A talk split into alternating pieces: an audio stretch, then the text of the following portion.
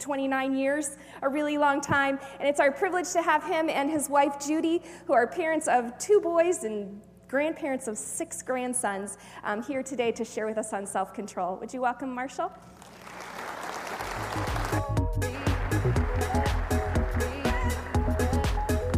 Wonder how many of us would, would have done as well as the kids in answering the question what's self control all about. Frederick the Great of Prussia was walking in the edges of Berlin one day, and he met a man coming the other way, a very old man.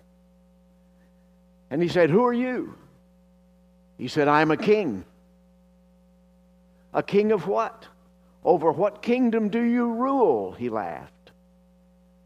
I rule over myself, said the old man.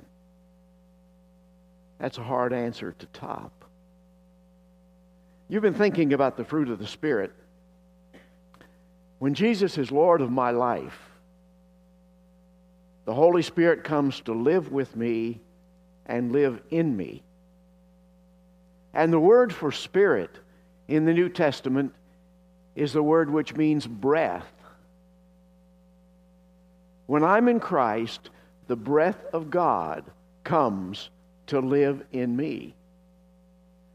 And John describes him as the comforter and the helper.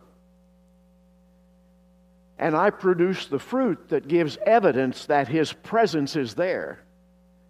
And that's what you've been talking about. The evidence that the breath of God is in my life and Jesus is Lord. Love, joy, peace, patience. Those first four are really easy, aren't they?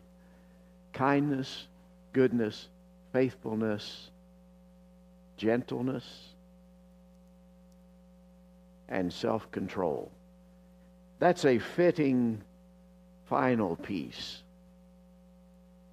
About a week ago, I was out mowing the yard, which Judy will tell you has always been my best sermon place over the years. Started in the years when I was in school, and Saturday morning is when the sermon started. That's not recommended. And in the summer, it's when you're cutting grass. And I used to put a clipboard on a chair in the yard, and every now and then stop the mower and overwrite a while and go and push the mower again. So whenever I mow the grass, I think sermon ideas.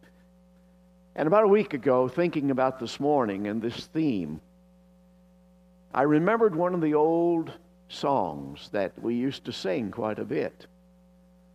Would you live for Jesus? And be always pure and good? Would you walk with Him within the narrow road?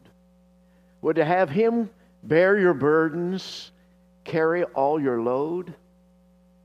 Let Him have His way with thee. His power can make you what you ought to be. His blood, blood can cleanse your soul and make you free. His love will fill your heart and you will see 'twas best for him to have his way with thee. And I thought about that partnership that's supposed to be with us if we are in Christ the partnership between ourselves and the Spirit of God, and bearing fruit. We can't do it without Him. We cannot live the victory life without the Holy Spirit, the breath of God. And He won't do it to us without us. It's a partnership. You've been reading and thinking about Galatians 5, and that passage ends since we live by the Spirit, let's keep step with the Spirit. And Peter, over in 1 Peter, the, the, the first chapter, 2 Peter, the first chapter, says, and this is for you and me Make every effort to add to your faith. You, I am, to make every effort to add to my faith such things as goodness and godliness and perseverance and kindness and, and self control in increasing measure. You and I are the junior partners. The Holy Spirit is the senior partner we have to be partners nonetheless. We have our marching orders, and I think we can understand this one self control. What is it? I looked up the word, word in the Greek New Testament, and it says it means to take into custody, to take into possession, often to refrain from, and hold back. And very honestly, there are overtones almost every place it occurs in Scripture that relate to our sexuality as God has designed it and directed to be used in a way that Christ is honored and is consistent with the Spirit. And it means taking into custody our tongues, which James said are a small thing, but they are, what's his word, capable of being a self consuming flame. And it means taking into, into custody our appetites, our other appetites, like the temptation to eat everything in sight, and try all the novelties in the world around us, and to be proud and self promoting. It's not easy. Seventh chapter Romans, Paul said, It's not easy. Why do I keep doing a lot of the things that I don't want to do? And why do I not do a lot of the things that I should want to do? What's about this ongoing battle between my flesh and my spirit? We can certainly identify with that. And with another comment that I read not too long ago coping with difficult people is always a problem especially if that difficult person happens to be myself. Who can help me with this? Paul asks. Christ has, and the Holy Spirit will. What is it? Putting reins on myself, self control, is putting reins on myself and controlling myself and often holding back. Self control. How important is it? Paul wrote a little letter to Titus. Titus he had sent to the island of Crete because that was a uh, deeply troubled church that needed to be resurrected and restored. And he gives some surprising directions. And this is today's text. You must teach what's in accord with sound doctrine.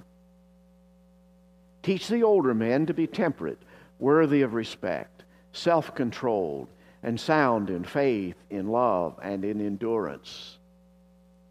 Likewise, teach the older women to be reverent in the way they live, not to be slanderers or addicted to much wine, but to teach what is good.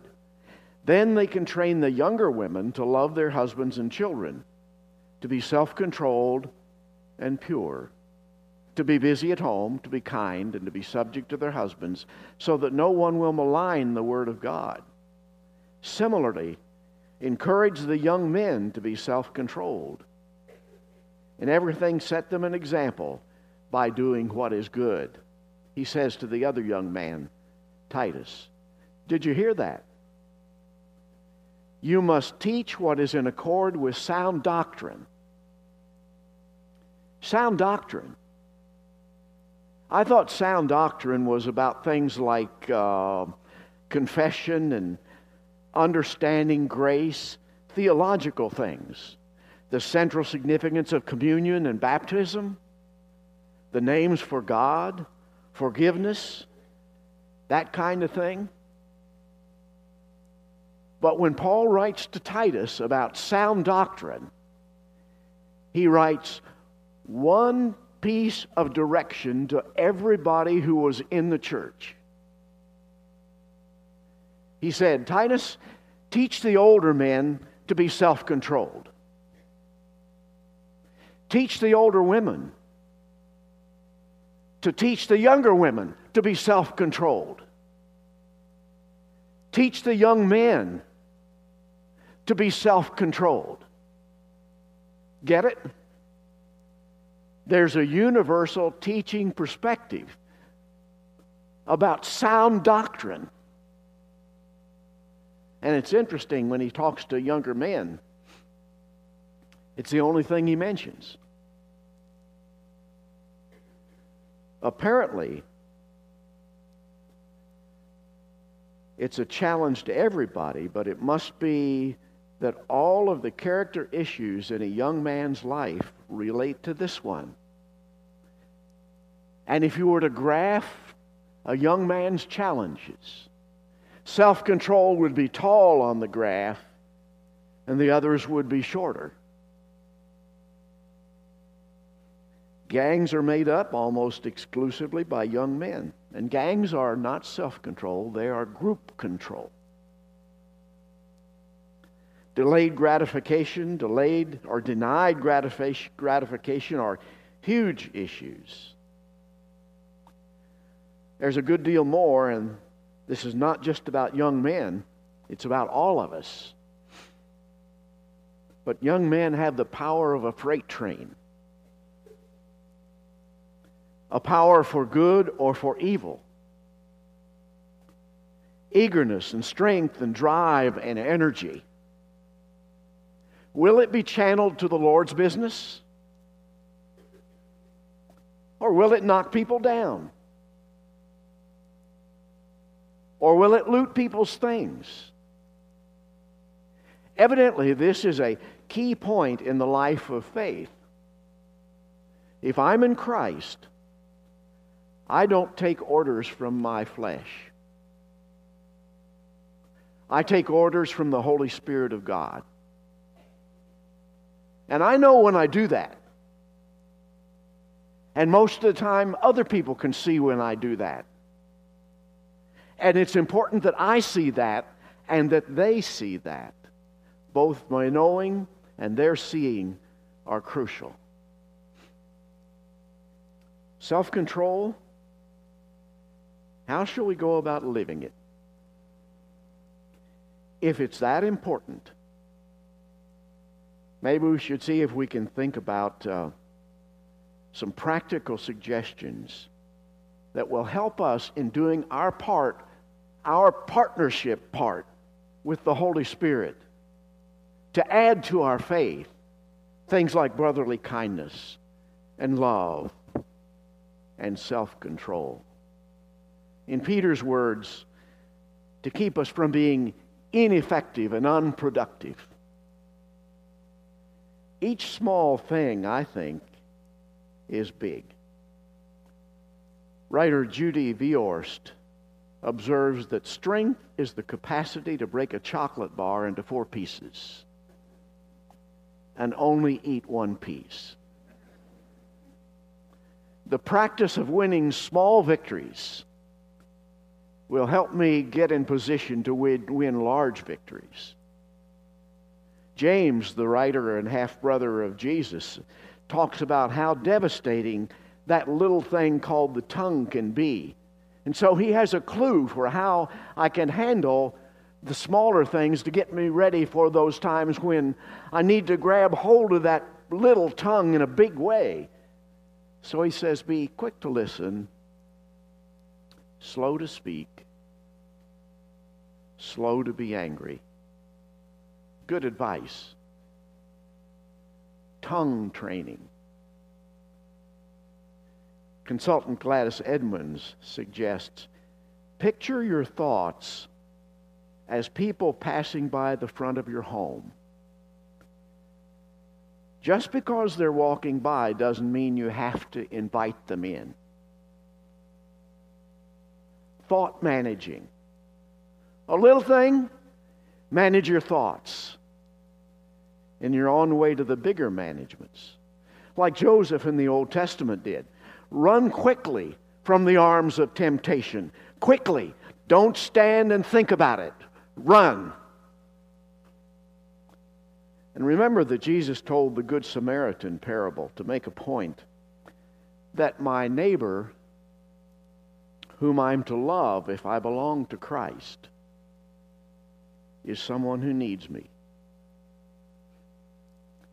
What need can I see? A smaller need or a larger need that I can step in to address? We get the idea. I wonder what piece of godly advice you would add to the list. A small, worthy something that can help us be ready for the bigger things. When it comes to doing our part and praying to God for His help in training and managing our self control, there's an interesting request from the writer of a proverb that might be something to think about. When I sent the information over, I had the wrong proverb, and I read it day before yesterday, and I thought, whoa, that's not going to take us anyplace. Here's the right one Proverbs 30, starting to verse 7. Interesting suggestion that this writer makes in a prayer to God. He said, Two things I ask of you, O Lord do not refuse me before I die. Keep falsehood and lies far from me. Give me neither poverty nor riches, but give me only my daily bread. Otherwise, I may have too much and disown you and say, Who is the Lord? Or I may become poor and steal and so dishonor the name of my God. Just uh, one more thought self control. What will be the result of my practicing it? This little bit of self interest and personal benefit is not at all bad. In Christian Standard, a few years ago, there was an article called essential for a satisfying life.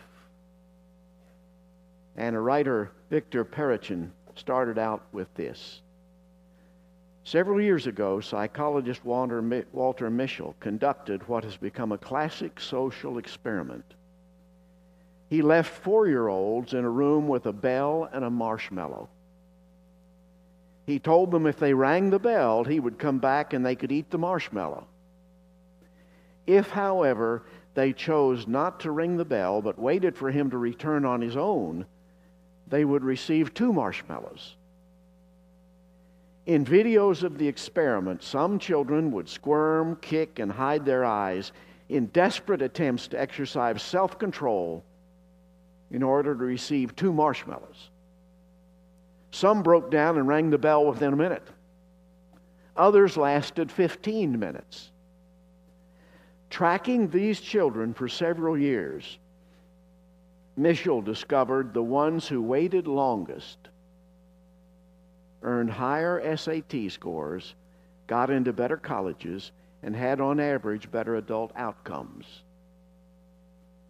On the other hand, the children who rang the bell quickest were more likely to become bullies, receive worse teacher and parental evaluations 10 years later, and were more likely to have drug problems by age 32. If I practice this grace, this spiritual fruit, self control, there's a very good chance I'll have strength and success. But in part, should I come to my senses and begin practicing self control a lot later, if I pursue godliness after failures to control, I'll still have the scars, the pain, and the regret left. There will be damaged relationships to try to clean up, and some things will have become irreparable. The practice of self control will almost always be a very good thing for me But the far bigger issue is that God deserves it, and it will be pleasing to Him. It honors His Spirit, it honors His breath in me. It allows me to some proper degree to say with the Apostle Paul, follow me as I follow Christ. Lord, we hear you. We are so overwhelmingly grateful for the fact that when we've embraced Jesus Christ as Lord, you breathe into us life and you breathe into us strength. And we hear the call to express that, the reality that the Holy Spirit is present with us by learning how to love and rejoice and be peaceful and patient and kind, self controlled. So we ask for that breath to well up in us, and we offer our junior partnership because of Jesus, through whom we pray. Amen. The end of the service, we express an invitation. The invitation says that before we can start any of these kinds of things like proper self control, we have to have the Lord of life, whom you offer to us, Jesus, your Son, God. So we say to you as a congregation, if you've not surrendered to the Lordship of Jesus, now's the time to make that first step. The Holy Spirit comes as a breath of God. And together we walk, you and I, if we're followers of Christ, and the Spirit of God in us. As we sing, this may be the morning that you stand in front of people and say, Jesus is the Christ, my Savior, Son of God, King of forever. Let's stand and sing.